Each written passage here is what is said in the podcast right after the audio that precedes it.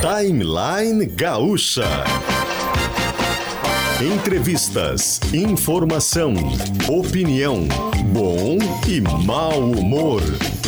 Parceria Iguatemi Porto Alegre, KTO.com, Kempinski Laje de Pedra e PUC.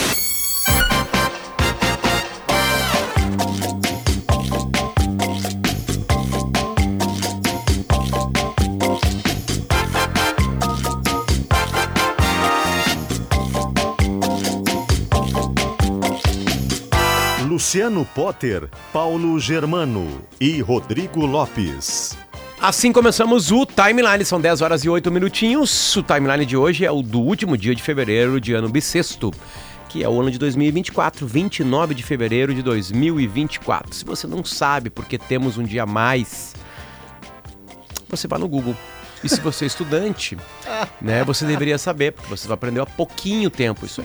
De por que, que tem um dia a mais a cada quatro anos aula de geografia básica. Acho que a gente aprende isso na terceira, quarta série, né? Quarta série deve ser, né? Quarta, quinta? Tô exagerando ou não? O ano bissexto? É. Não lembro.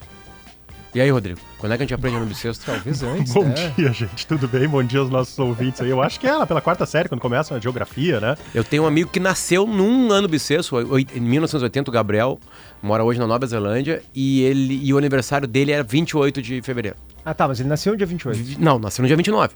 Ele nasceu, Nasceu no dia, no dia, no dia do ano bissexto. Comemora todo dia 28. No dia 28. Não sei se é regra, se a mãe e o pai escolheram, se podia passar para dia 1 de Mas março. ontem houve uma discussão acalorada sobre isso no Gaúcha Mais. Olha aí, viu? Houve uma época em que as pessoas eram inclusive registradas no dia 28 ou no dia 1 embora nascessem no dia 29. Eu pediria para dia isso 29. mudou. Pediria para ficar sempre 29. É. Eu faria um ano, depois de quatro anos eu faria dois anos. Fica no dia 29 o registro hoje, mas se comemora o aniversário no dia 1 ou no dia 28. O cara escolhe. Até a gente vai entrar em mais detalhes sobre isso, eu acho que no Gaúcha E Mais no ano tarde, bissexto, eu também cara- não tenho maiores detalhes. O cara pode fazer o festival de aniversário, dia 28, 29 Teve um primeiro. ouvinte que mandou ontem dizendo isso, que quando é ano bissexto como agora, e cai no dia 29 de fato, ele faz uma baita de uma festa. Ele tem 64 anos, ele Ah, disse, que "Eu legal. sempre digo que tenho 16, ele fala. Porque, claro, se contar os anos bissextos, são 16 só. E aí chega no dia 29, quando tem um ano assim bissexto, ele faz um festerê muito especial, né? Eu achei bacana. 10 horas e 9 minutinhos, o Timeline chega junto com KTO.com, onde a diversão acontece. Kempinski, laje de pedra, único em todos os sentidos. Vestibular e transferência PUC Estude, na melhor universidade privada do Brasil. E traga a garotada no Pac-Man do Guatemi, Porto Alegre, pula-pula, piscina de bolinhas e muito mais. O jazz vai ser mudado para você que quer um empréstimo rápido e, principalmente, fácil. Vai de Facta. F-A-C-T-A. Facta com C mudo no meio ali. Empréstimo rápido e fácil. A pauta de hoje ela é dentro de uma das maiores tristezas da história deste estado, uma pauta bonita. Porque das tristezas também saem algumas histórias bonitas, né, Rodrigo Lopes? Pois é, Potter. Uma tragédia, uma ferida aberta né, na história do Rio Grande do Sul, do Brasil, que é a Boate Kiss. Há 11 anos atrás, né, eu digo que é uma ferida aberta não só pelo sofrimento de todas as pessoas, né, pais, vítimas, é, as pessoas que estavam de alguma forma envolvidas naquele dia, né, os médicos, os próprios né, músicos, de certa forma, e um julgamento que não acaba, né? 11 anos depois, um julgamento que, que tem idas e vindas, uma cronologia complicada. né? Terminou o julgamento dos quatro réus lá em dezembro de 2021, foi o julgamento mais longo da história do Rio Grande do Sul. O Tribunal do Júri condenou os quatro réus, o Elisandro Spor, o Mauro Hoffman, o Luciano Bonilha e o Marcelo de Jesus dos Santos. A defesa recorreu ao Tribunal de Justiça, o Tribunal de Justiça do Estado acatou os recursos da defesa, anulou o julgamento e aí foi para Brasília. É, o Ministério Público recorreu a Brasília.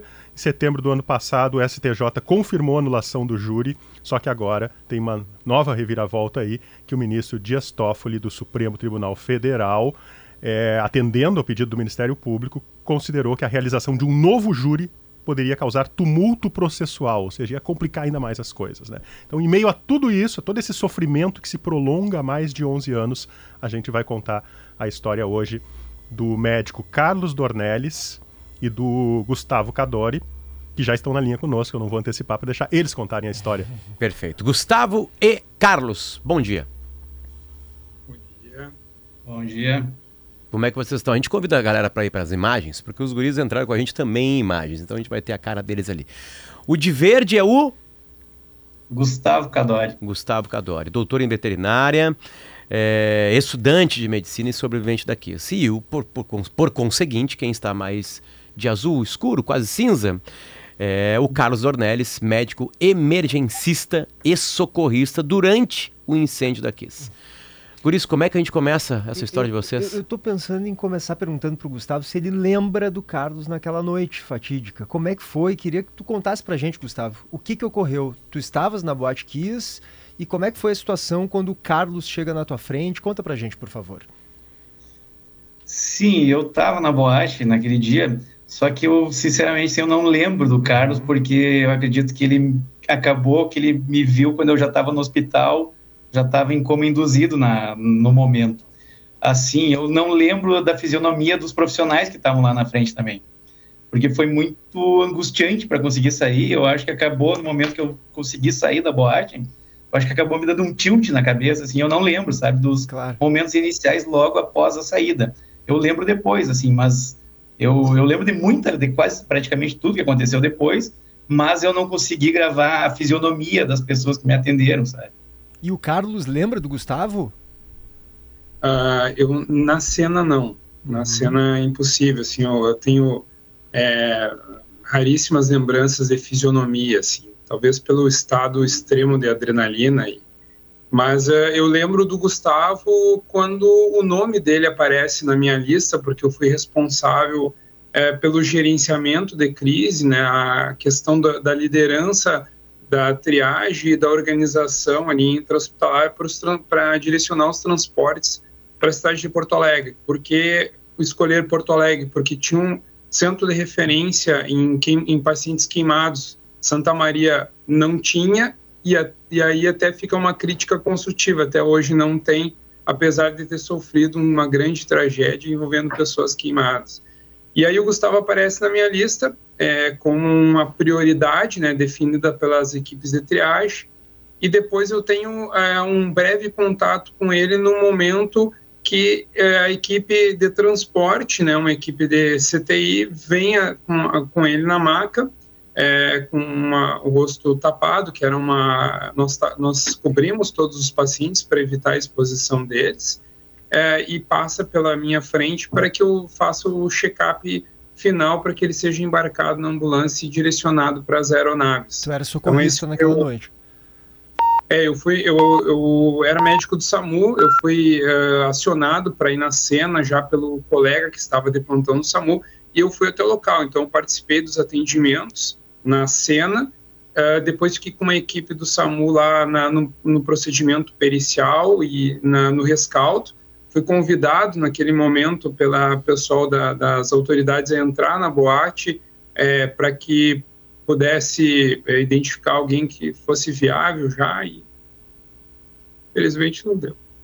Mas, enfim, uh, depois eu fui até o Hospital de Caridade e lá tentei auxiliar o máximo que eu pude aos colegas. Uh, e aí fiquei, fizemos uma reunião por volta umas sete horas da manhã e aí cada um recebeu uma missão e a minha missão era essa, era tentar fazer o contato para que a gente transportasse esses pacientes queimados antes que eles, eles instabilizassem e não pudessem sair mais de Santa Maria. A gente, bom, a gente convidou né, o Carlos é, e o Gustavo para conversar conosco a partir de um post da Daniela Arbex, jornalista que escreveu aquele livro Todo Dia, a Mesma Noite, que já virou filme, né? Inclusive está na Netflix. Uma série. É, e excelente filme também, excelente livro, porque ela, ela postou a história, a foto do Carlos e do Gustavo na, nesta semana, né, e eles dois juntos num plantão médico no Hospital de Santa Cruz do Sul. Por quê?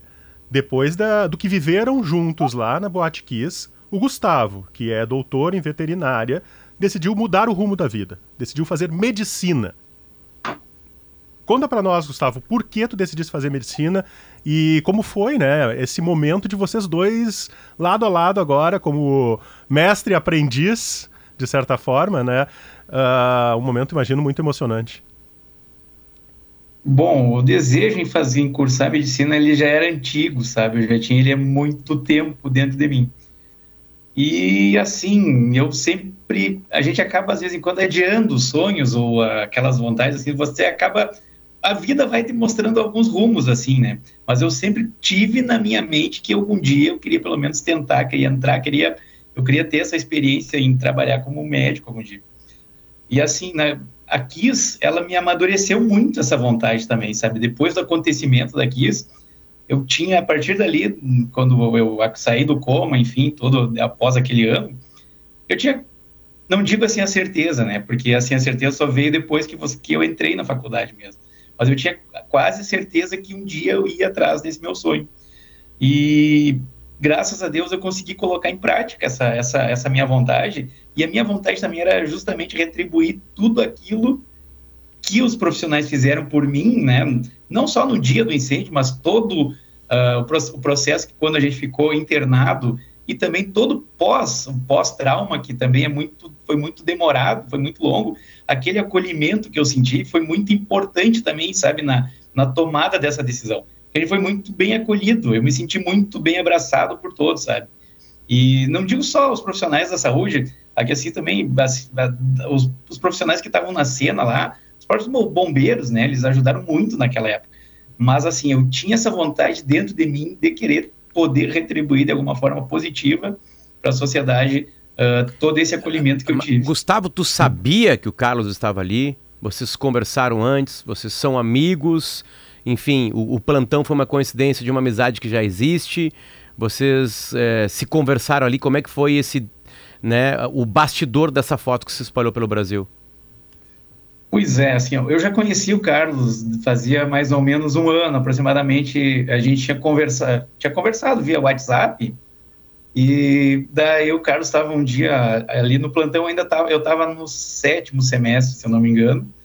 E aí ele convidou assim, ah, dá uma chegada aqui pra gente trocar uma ideia com esse tal. Daí eu fui lá, uh, a gente conversou, fiquei em torno de uma hora lá, eu conhecia ele assim, sabe, uh, esporadicamente, às vezes quando eu encontrava ele, assim, até uma, uma das últimas vezes a gente se encontrou no mercado aqui em Santa Cruz, mas assim, uh, foi uma surpresa, eu sabia depois quando saiu a escala ali naquela semana, que a gente ia fazer o plantão junto, sabe, mas assim, vou, vou, te dizer que a, a grandeza daquele momento, para mim, não, na hora não caiu a ficha.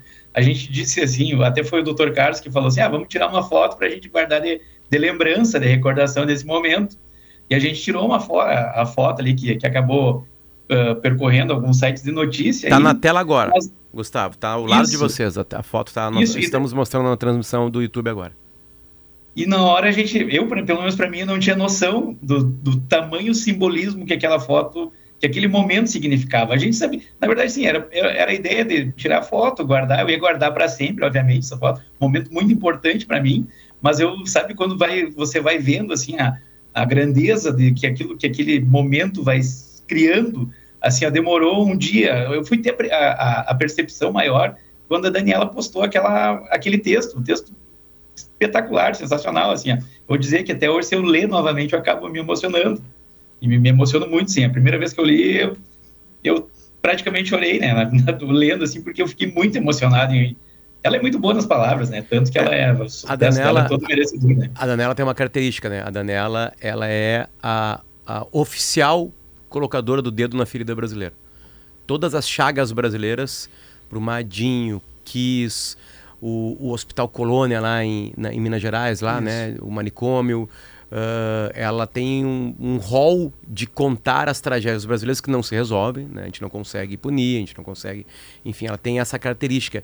E ela mantém as relações, né? Nas entrevistas e com as pessoas que ela entrevistou para os livros, né? Que depois viram séries. Tem um documentário sobre o Holocausto esse de Colônia agora na, na Netflix. Tem. Acabou, Tem. acabou de ser lançado. Inclusive o Carlos e o Gustavo que estão conversando com a gente são personagens da própria série inspirada no livro da Daniela. Exatamente. Eles estão na série, são personagens. Também da Netflix, né? É. Enfim, né? Uh, Carlos, no momento que tu estava relembrando a noite, tu segura um pouquinho, embarga a voz, enfim. Isso aconteceu há bastante tempo já, de alguma maneira, né? Eu digo do tempo que a gente fica aqui no planeta Terra, enfim. É, é, são memórias que vêm todo dia ou não. Que eu imagino que tu deva ter visto o horror completo, né? De pessoas morrendo na tua frente, enfim, todas as dores possíveis daquela noite, tu conseguiu observar, né? É, é ainda é, é, que é tocante, eu tenho certeza absoluta, mas é seguido esse tipo de, de, de lembrança ruim para ti? Sim, uh, isso ocorre sempre que se fala no assunto. É muito duro, assim, eu tenho certeza que é tão duro para mim quanto para todos os profissionais e voluntários que atuaram na noite em toda aquela situação. Então, sim, as imagens elas passam, elas não me perturbam, mas elas me deixam muito é, triste, porque não, é, aquilo não precisava ter acontecido. É, então, é, de qualquer forma, muito difícil. Eu desabafo conversando, contando. Pessoas querem escutar as histórias e a gente tenta passar aquilo que a gente chama de lições aprendidas, né, que é tudo aquilo de bom que a gente pode fazer é, para trabalhar da melhor forma possível para salvar o maior número de vítimas. E se tu me permitires, aqui eu vou é, colocar uma coisa que eu acho essencial que é o destaque para todos os profissionais da área da saúde, voluntários, forças militares, bombeiros, pessoas, é, táxis, enfim, todos que estiveram no local e ajudaram a salvar o maior número de vítimas possíveis. E também é, aquelas pessoas que atuaram em unidades de pronto atendimento, hospitais de Santa Maria, depois Porto Alegre e outras cidades que acolheram as vítimas e serviço de pré-hospitalar, serviço de transporte, é, tanto aéreo, que a Força Aérea Brasileira, o Exército também nos forneceram apoio, as polícias, é até o voluntário que estava lá na frente do hospital, é, distribuindo água e alimentos para os familiares e para as pessoas que procuravam desesperadamente aí notícias né, de algum amigo ou familiar. E essa, esse hall de pessoas, essa imensidão, foram heróis, assim, e merece um reconhecimento e o um respeito. Pessoas que arriscaram suas vidas também, é, entrando dentro da, da boate para salvar os feridos. Uh, então, é, isso é algo assim que é um, é um agradecimento, né? E eu falo por alguns profissionais. Tu chegou a entrar, Carlos? Porque eu sei que tu estava... Infelizmente, sim. Infelizmente, sim. Como eu falei no início ali, é, no momento que, que há um início, inicia o procedimento, um pouquinho antes de iniciar o procedimento pericial, as autoridades é, solicitaram que eu entrasse ali como médico no local e eu acabei entrando. A gente está conversando com o Carlos Dornelles, que foi socorrista naquela noite tenebrosa, né, da tragédia da Boate Kiss, e com o Gustavo Cadori, que foi, foi socorrido. Socorrido, exatamente, pela equipe liderada, inclusive, pelo Carlos. E, e eu queria perguntar para o Gustavo, eu sei que talvez seja um pouco difícil falar sobre isso, Gustavo, mas os impactos daquela noite foram muito violentos. Hoje a gente te vê é, absolutamente saudável, né? Mas eu estava lendo no texto da Daniela que tu passaste por dezenas de cirurgia, é isso? Isso, na verdade foram. Eu, eu perdi as contas da cirurgia, sabe? Porque quando a gente está lá na, na UTI, enfim, uh, tá tendo procedimentos, né? E eu, daí depois, mesmo depois da alta, a gente faz passa por um processo de recuperação, são cirurgias mais para recuperar a função motora, no caso, né, para não ficar com muitas limitações. E foram, se não me engano, foram entre oito a nove cirurgias, assim, foi aproximadamente isso. Eu, a gente acaba perdendo a conta, sabe, depois do número que, que você vai internado várias vezes, enfim, para fazer cirurgias. Por causa eu das queimaduras, que... As queimaduras, Gustavo? É isso? Isso, eu tive muitas queimaduras nos antebraços, né, principalmente no, é, nos, nos dois antebraços, na verdade. Uh, e aí ficava com um pouco de limitação nas mãos e, e mobiliza, uh, falta de mobilização, na, não conseguia fazer o um movimento correto, sabe? Porque, porque ia cicatrizando a pele e ia ficando limitada para você conseguir movimentar. E algumas delas necessitavam de cirurgias. E eu lembro que quando os médicos falaram, ah, a partir de agora a gente vai fazer mais cirurgias para recuperar a questão estética. Daí eu disse, ah, eu para mim não, não tem. Eu, eu lido bem, sabe, com as minhas cicatrizes, assim, eu vejo elas para mim é, é, um, é uma marca de eu ter o que aconteceu para não esquecer para mim, sabe? Só que hoje em dia, claro, você vê assim, eu, eu já eu lido muito bem com isso. Tu tava com então, quem lá, Gustavo? No dia? No, na boate? É. Tava com um colega meu da veterinária na época, o Arthur, ele também conseguiu sair, só que a gente se perdeu lá dentro quando começou o incêndio. Uh, mas ele, eu acabei saindo por um lado e ele tentou, ele saiu pelo meio ali. E ele teve as, ele acabou desmaiando, mas ele desmaiou próximo à porta. Então alguém acabou nessa, naquela naquele entre e sai, acabaram retirando ele. Hoje ele está bem, hoje ele, ele, atua como médico veterinário aqui no Rio Grande do Sul, no interior aqui do Rio Grande do Sul. Uh, eu não tenho muito contato com ele mais, né? Até às vezes, enquanto praticamente a gente conversa, assim, mas é muito raro o nosso contato. Mas era ele que estava junto comigo aquele dia. Queria voltar ah, à questão do, do plantão em si, né? Que é, Da foto, né? da história, foto né? é porque vocês contaram, acho que em alguma reportagem, ele que ele começou calmo, né? E depois foi se agitando né, nesse primeiro plantão. E, e, e como é que foi para ti, como né, um, um estudante de medicina, Gustavo, ver o Carlos em atuação? O que, que aconteceu naquela noite? Como é que, como é que tudo isso se mistura, assim, na, em termos de emoção mesmo? Eu vou dizer assim, para trabalhar num plantão, assim, o cara tem que ter muito sangue frio, né? Tem que saber atuar no momento certo e não ficar muito impactado, emocionado. Acho que tá muito impactado e emocionado com aquilo que você vê. Você tem que ter a, paciência e, o, e a, a tranquilidade de você conseguir controlar a equipe, né? Porque você não está trabalhando, não está atendendo sozinho. São várias outras pessoas que estão ali naquele momento a- auxiliando. E isso me chamou muita atenção, né? porque geralmente o que que alguém que não tem tanta experiência você acaba ah, ficando muito agitado com a, com a situação e é você passar tranquilidade não só para o paciente mas também para a equipe que está te auxiliando isso é fundamental isso eu verifiquei assim que o Carlos ele tem de sobra sabe Eu- então ah, eu, eu pretendo claro que que com o tempo a gente vai adquirindo essa essa tranquilidade mas se um dia eu tiver 10% da tranquilidade e da experiência que ele tem, para mim já é muito Tu vai, significativo. tu vai ficar em qual, qual área tu vai te especializar? Ah, sabe que eu ainda não sei, na verdade, assim, eu não, ainda não bati o martelo para dizer, sabe? Mas eu gosto muito da área da clínica e eu também gosto muito da medicina de família. Eu gosto de ter essa troca com o paciente, sabe? Eu gosto de ter aquele, aquele contato direto com o paciente, assim, no dia a dia, sabe? E para mim, uma das coisas assim, que até eu gostaria de comentar, não sei se eu posso, mas assim, eu me vejo muito nos pacientes, sabe? Às vezes em quando, assim. Porque para mim, na época, eu quero voltar lá para aquele janeiro e fevereiro de 2013, eu acabei ficando aproximadamente um mês na UTI. E assim, eu me vejo às vezes nos pacientes assim, ah, quando eu volto a minha ideia, a, a memória para aquele, para aquele, para o dia que eu tive alta. O dia que eu tive alta para mim foi um dos dias mais felizes da minha vida. Eu não sabia direito o que tinha acontecido, o tamanho, a proporção da tragédia até então, porque os profissionais eles não, eles não me contavam muito o que tinha acontecido, sabe? Até para, eu acho que para não ficar ansioso, enfim, né?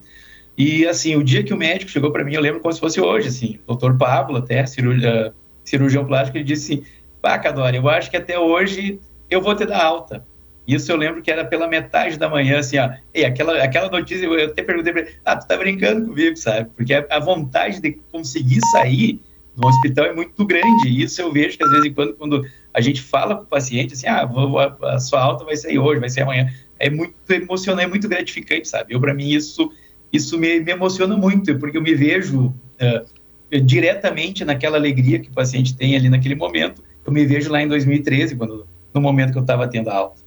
Bom, que história, que história. Carlos Ornelis, ah, obrigado pelo carinho. ah, já que tu agradeceu um monte de gente, né, que te ajudou naquela noite, a gente te agradece também. É verdade.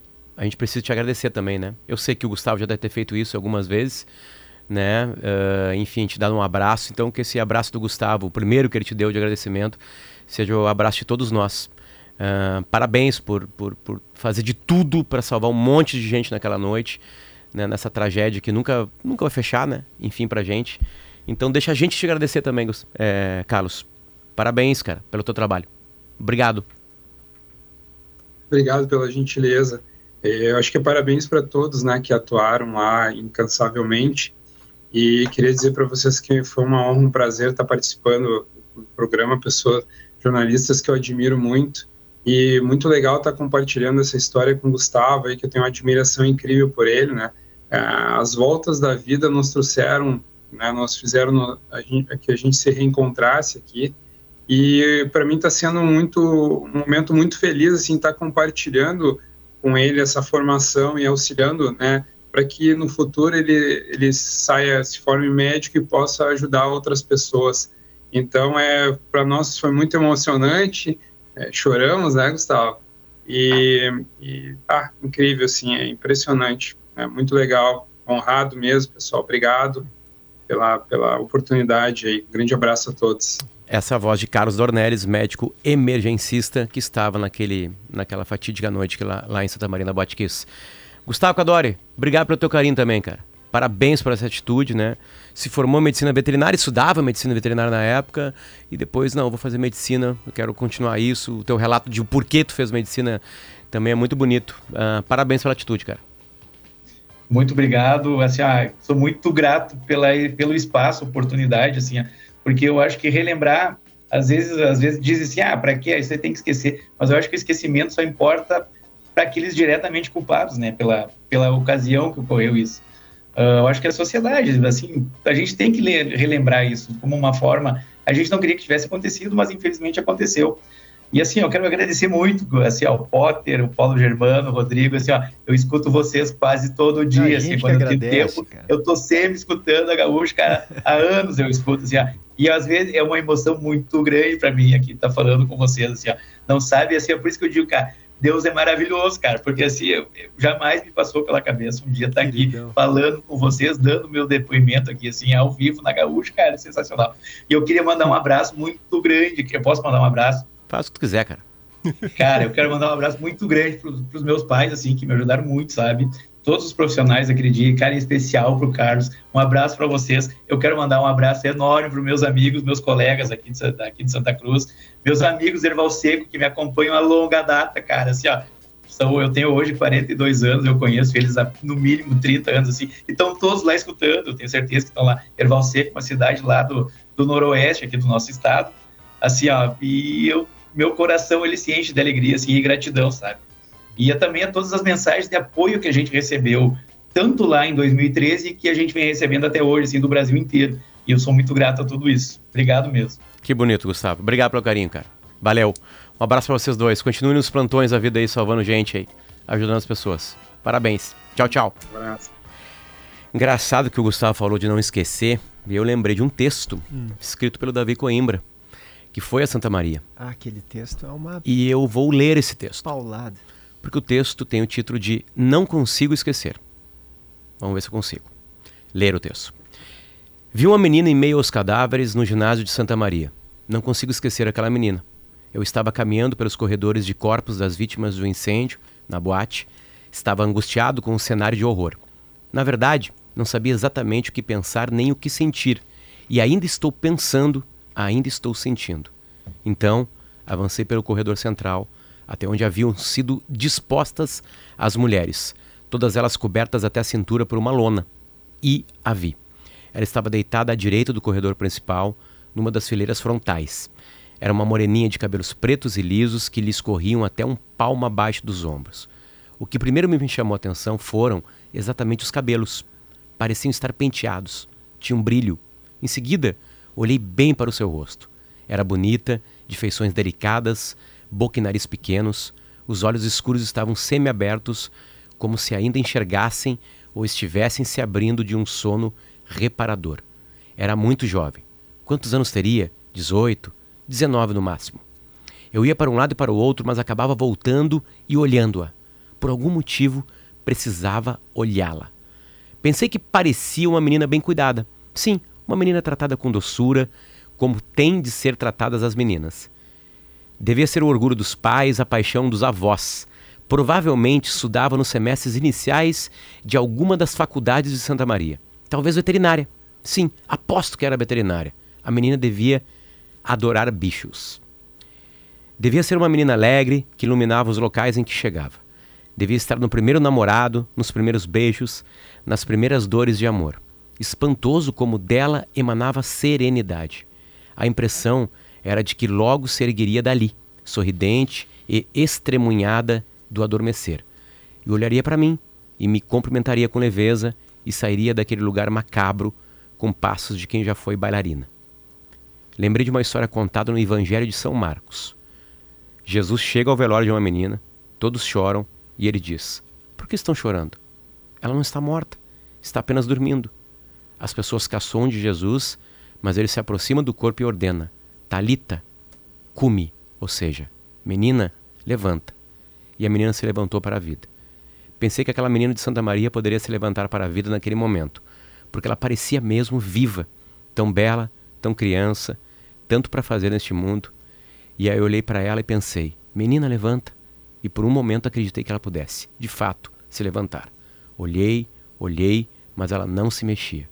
Como podia? Aquela menina ali não podia, não devia e de novo pedi: Menina, levanta. E a fitei fixamente. Levanta, menina, pedi outra vez. Levanta, levanta, levanta. A gente já volta.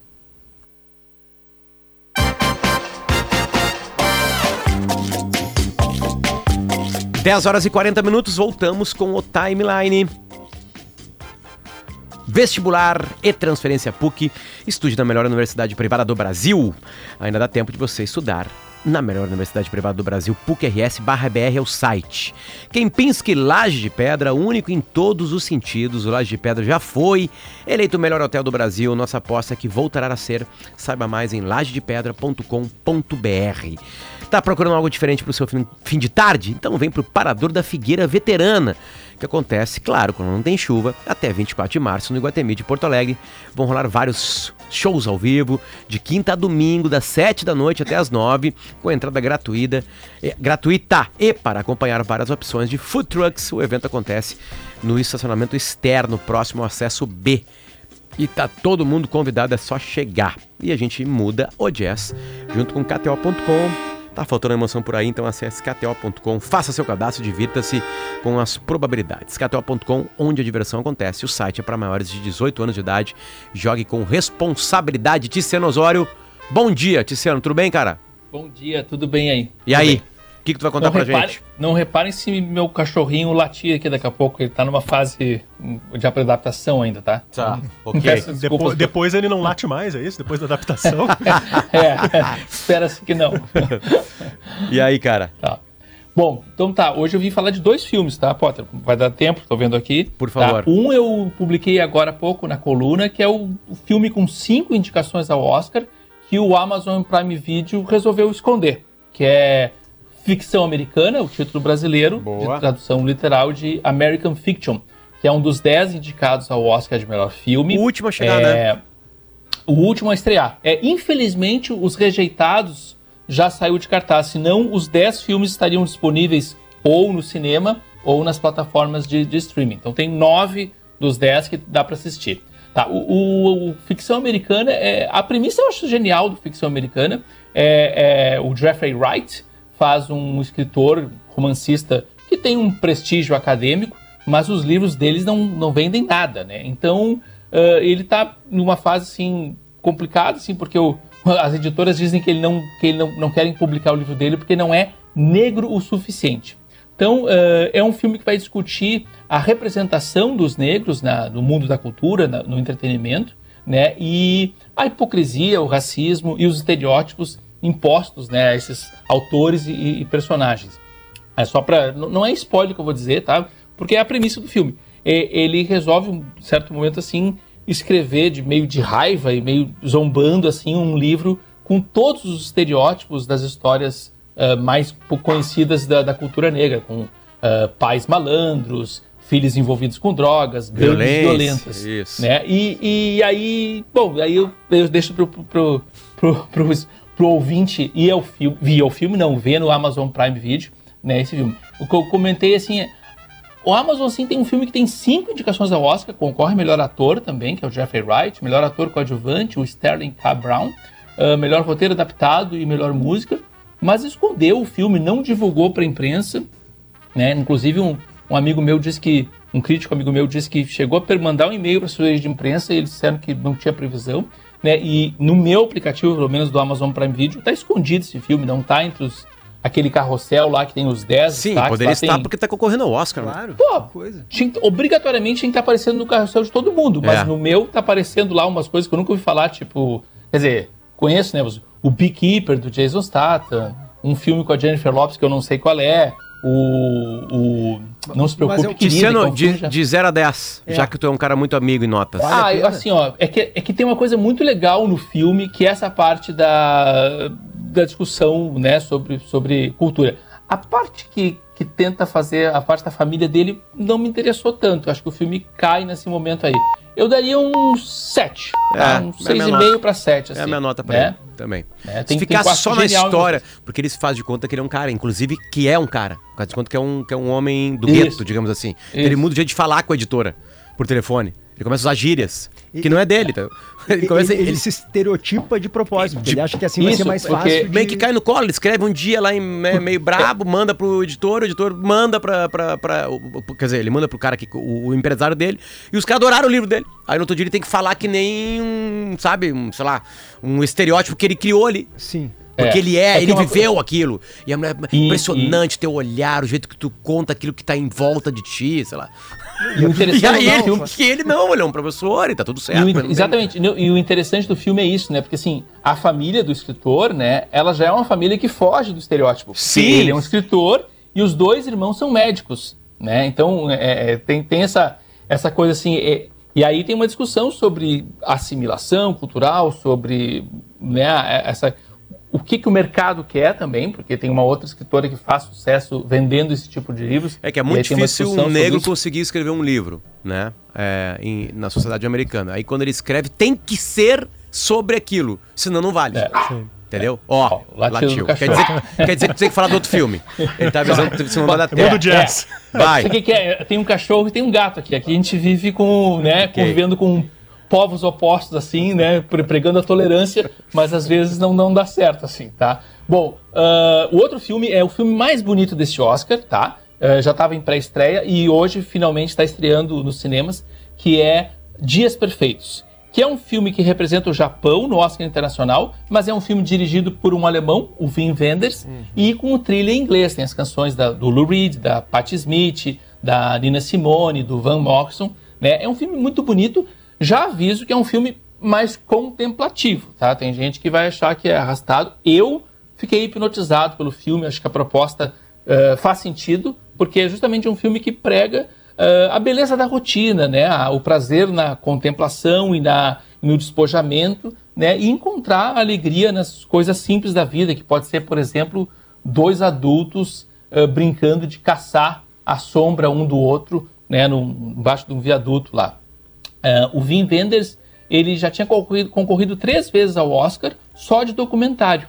Né? Apesar de já ter filmes como Paris, Texas e, e Asas do Desejo, que foram premiados em festivais importantes, né? para o Oscar só tinha concorrido como documentário. Um deles é o Pina, o outro é o Buena Vista Social Club e o Sal da Terra, que ele fez como filho do Sebastião Salgado. Salgado. Esse filme Dias Perfeitos nasceu como um documentário. O, o, o Japão convidou o Wim Wenders para fazer uma série de curtas sobre uh, o projeto que redesenhou os banheiros públicos de Tóquio, das, das praças e parques, para servir como um, um símbolo da hospitalidade do país. Ele se encantou pelos banheiros, mas ele resolveu fazer, como ele disse, um, um filme de ficção para poder abordar de uma maneira mais metafórica essa questão dos banheiros. Então ele conta a história de um cara que é um sessentão, bem calado, muito dedicado, que limpa, que é faxineiro dos banheiros, né? Mas é um cara, como a gente vê logo na primeira cena, que ele é muito feliz nessa, prof... nessa atividade dele e na, na rotina dele. Então recomendo muito Dias Perfeitos. Zero tá cartaz nos cinemas. O Dias Perfeitos eu dou um 9. Ou 10. Ou 10. Nossa, eu não, Não, é muito não- benevolente. é muito bom esse filme. É muito bom esse filme. E assim, tu vai sair do filme mais tranquilo e querendo ouvir mais as músicas do, do, do Lou Reed, como Perfect Day. Uma da Pat Smith que eu confesso que não conhecia, que é Redondo Beat, que é, que é linda essa música. Então recomendo muito Dias Perfeitos. Especialmente para quem tá numa vida mais apressada, acho que vale a pena muito ver esse filme. Dias Perfeitos nos cinemas e Ficção Americana nos cinemas. Um concorre, o Ficção. Americana. Ficção eh, Americana e- na Amazon, desculpa. Ficção Americana concorre ao melhor filme e, e mais outros Oscars e Dias Perfeitos para melhor filme estrangeiro. Beijo, Tissano, beijo pros gatos, pro gato, pro cachorro aí. Até mais. Tá bom. bom final de semana. do Já tô adiantando, bom final de semana. Potter, eu tô apaixonado, me apaixonei, achei espetacular Anatomia de uma Queda. É lindo demais. Achei inacreditável. E o outro, tem um muito badalado, eu, não faz a minha cabeça, não é o meu tipo de filme, é o Pobres Criaturas, eu me frustrei um pouco. Adorei. É um filme pra quem gosta de um cinema um pouco mais, Mais surrealista, exager- exagerado, né? É, é, mas ele é lindo, esteticamente, visualmente, é impressionante. E ela, né? ela tá. Ela mata pau. Ela Como é, que é o é nome dela? Emma Stone. Ela, Ela é, é- maravilhosa mesmo. Mas o Ela é uma si criatura. Não, não, não faz a minha cabeça, não é o tipo de filme que eu gosto. Agora, esse Anatomia de uma Queda, cara, que filmaço. 10h50, Cravi Portaria Remota, implementação em até 30 dias e a melhor experiência em segurança e tecnologia para o seu condomínio. O site é cravi.com.br, Cravi com K. A gente já volta.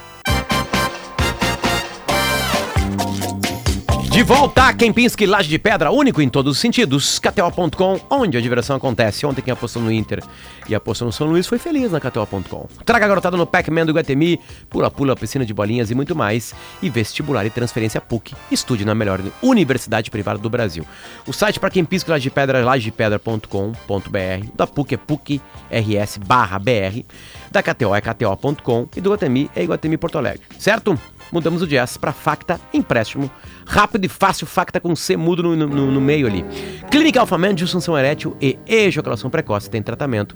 Acesse alfaman.com.br. Responsabilidade técnica. Cris Greco CRM 34952PG. Ô, Potter, Rodrigo e ouvintes, tem uma discussão muito pulsante que está ocorrendo, ainda não chegou no grande público, digamos assim, mas nas entidades relacionadas a esse tema, na prefeitura, enfim, isso está bombando, que é a questão do plano diretor de Porto Alegre. Agora, tarde, início da tarde, Potter, vão ser eleitas as nove entidades que vão entrar no Conselho Municipal de Desenvolvimento Urbano, que formula o plano diretor, tá? O que, que é o plano tem uma diretor? guerra- Pois é, tem uma guerra, é um cabo de guerra, já vou te explicar. Entre eh, pessoas que pensam de um jeito e pessoas que pensam de outro. A prefeitura tem uma tendência mais liberal, pode-se dizer assim, né? Então, mais permissiva com as construções da cidade. Então, liberar mais altura de prédio, eh, reduzir, eh, ocupar áreas que tradicionalmente eram mais preservadas, inclusive ambientalmente, e um outro lado que acha isso muito Errado. ruim e muito nocivo, inclusive para o desenvolvimento da cidade. Então, por exemplo, Potter, o plano diretor de Porto Alegre, ele tinha como eh, altura máxima 45 metros, 15 andares. A proposta da prefeitura é subir para 30 andares. Hoje ele é mais conservador, dá pra se dizer Ele é assim, mais né? conservador, mas Bom, a prefeitura... 15 para 30 é o dobro. É o dobro, vai para 100 metros. E a prefeitura já fez aqueles dois planos específicos para duas regiões da cidade. Não sei se vocês lembram. Quarto distrito e centro histórico. De, de possibilitar ter nessas duas já regiões. tem, já aprovou na Câmara, tá? Ok. Mas o- tem um pessoal que é contrário a isso, que quer no plano diretor agora reverter. Acham que tem que baixar um pouco. Então a prefeitura, por exemplo, a Ponta do Arado, foi permitida lá um grande condomínio. Sabe a Ponta do Arado? Lá Sim. no extremo sul, Sim. Belém Novo, enfim. É uma área de captação de água, então tem um caráter ambiental que tem muita gente que é contra tu botar uma grande obra ali. A prefeitura é a favor. Então esse é o embate, né, que está rolando no plano diretor da cidade. Já foram é, eleitos os representantes por região, por áreas da cidade. Está meio dividido, né? Então tem um pessoal. É difícil a gente resumir desse jeito, né, Rodrigo? Mas um pouco mais à esquerda e um pessoal um pouco mais à direita. Então, os interesses mais relacionados às grandes construtoras e outros interesses mais relacionados, por exemplo, ao ambientalismo ou a questões eh, urbanísticas que não se relacionam tanto a esse perfil mais liberal que é da Prefeitura de Porto Alegre. Então, tá avançando. Não, é Hoje tem importante essas as nove pessoas entidades que vão ser eleitas. atenção né, nesse assunto, porque é o futuro da cidade, né? É o futuro de onde nós vivemos. Exato. Né? Então, é, é se a gente quer uma cidade né, com arranha-céus ou a gente quer uma cidade com uma visão mais pró-ambiental. Então, acho que é um assunto que às vezes é difícil, às vezes entra um pouco na guerra política, mas que o ouvinte tem que O prestar que, que as atenção. grandes cidades do mundo que tem? Todas as grandes cidades do mundo têm arranha-céus. Paris tem, Londres tem, Nova York tem, São Paulo tem, Dubai. Pequim tem, Dubai tem, É, o enfim. O que, que elas fazem? São regiões só que pode ou não? Esse é o ponto. O que se discute em Porto Alegre, Nova York é super permissiva, né? É se, com o perfil da cidade que temos, se isso deve ser de fato tão permissivo em todas as regiões da cidade, né? Ou se em regiões mais centrais libera-se mais, mas nas regiões mais eh, laterais, periféricas da cidade nem tanto. Enfim, tem gente que diz o que aqui quanto mais alto o prédio, mais tu consegue concentrar, né, Rodrigo, a população numa região menor da cidade. Então, em tese, tu não teria esse espalhamento da cidade para os lados, que a prefeitura tem que levar transporte público, tem que levar saneamento, tem que levar toda a infraestrutura para uma região da cidade que ainda não tem.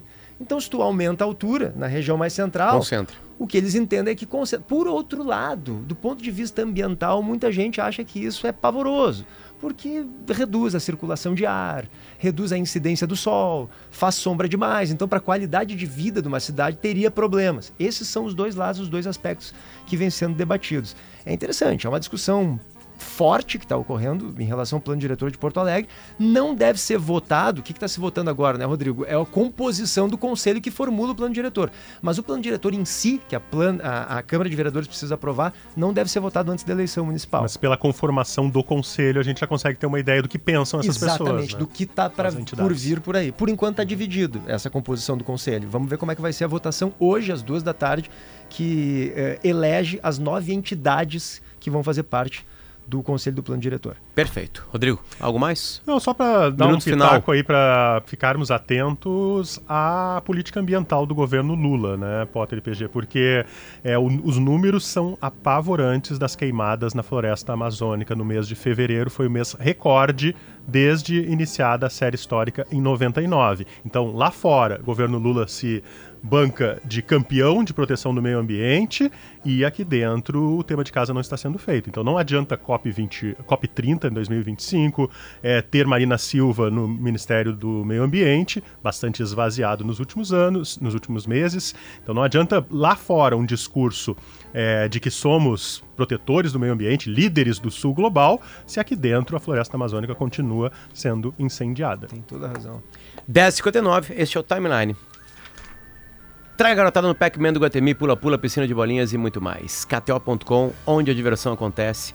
Kempinski Laje de Pedra, único em todos os sentidos. E vestibular e transferência PUC, estude na melhor universidade privada do Brasil. Essa canção que vocês estão ouvindo, essa trilha, era a trilha que eu e a Kelly chamávamos Davi de Boston. Tipo, de, de cavalaria. Pra ele vir entrar com a cavalaria. E aí, a, a brincadeira do bom e mau humor no timeline é porque no fuso horário, às vezes, o programa pra ele era às sete da manhã. E ele na sala é de casa, gritando na sala de casa com a família dele ainda dormindo. No frio de Boston.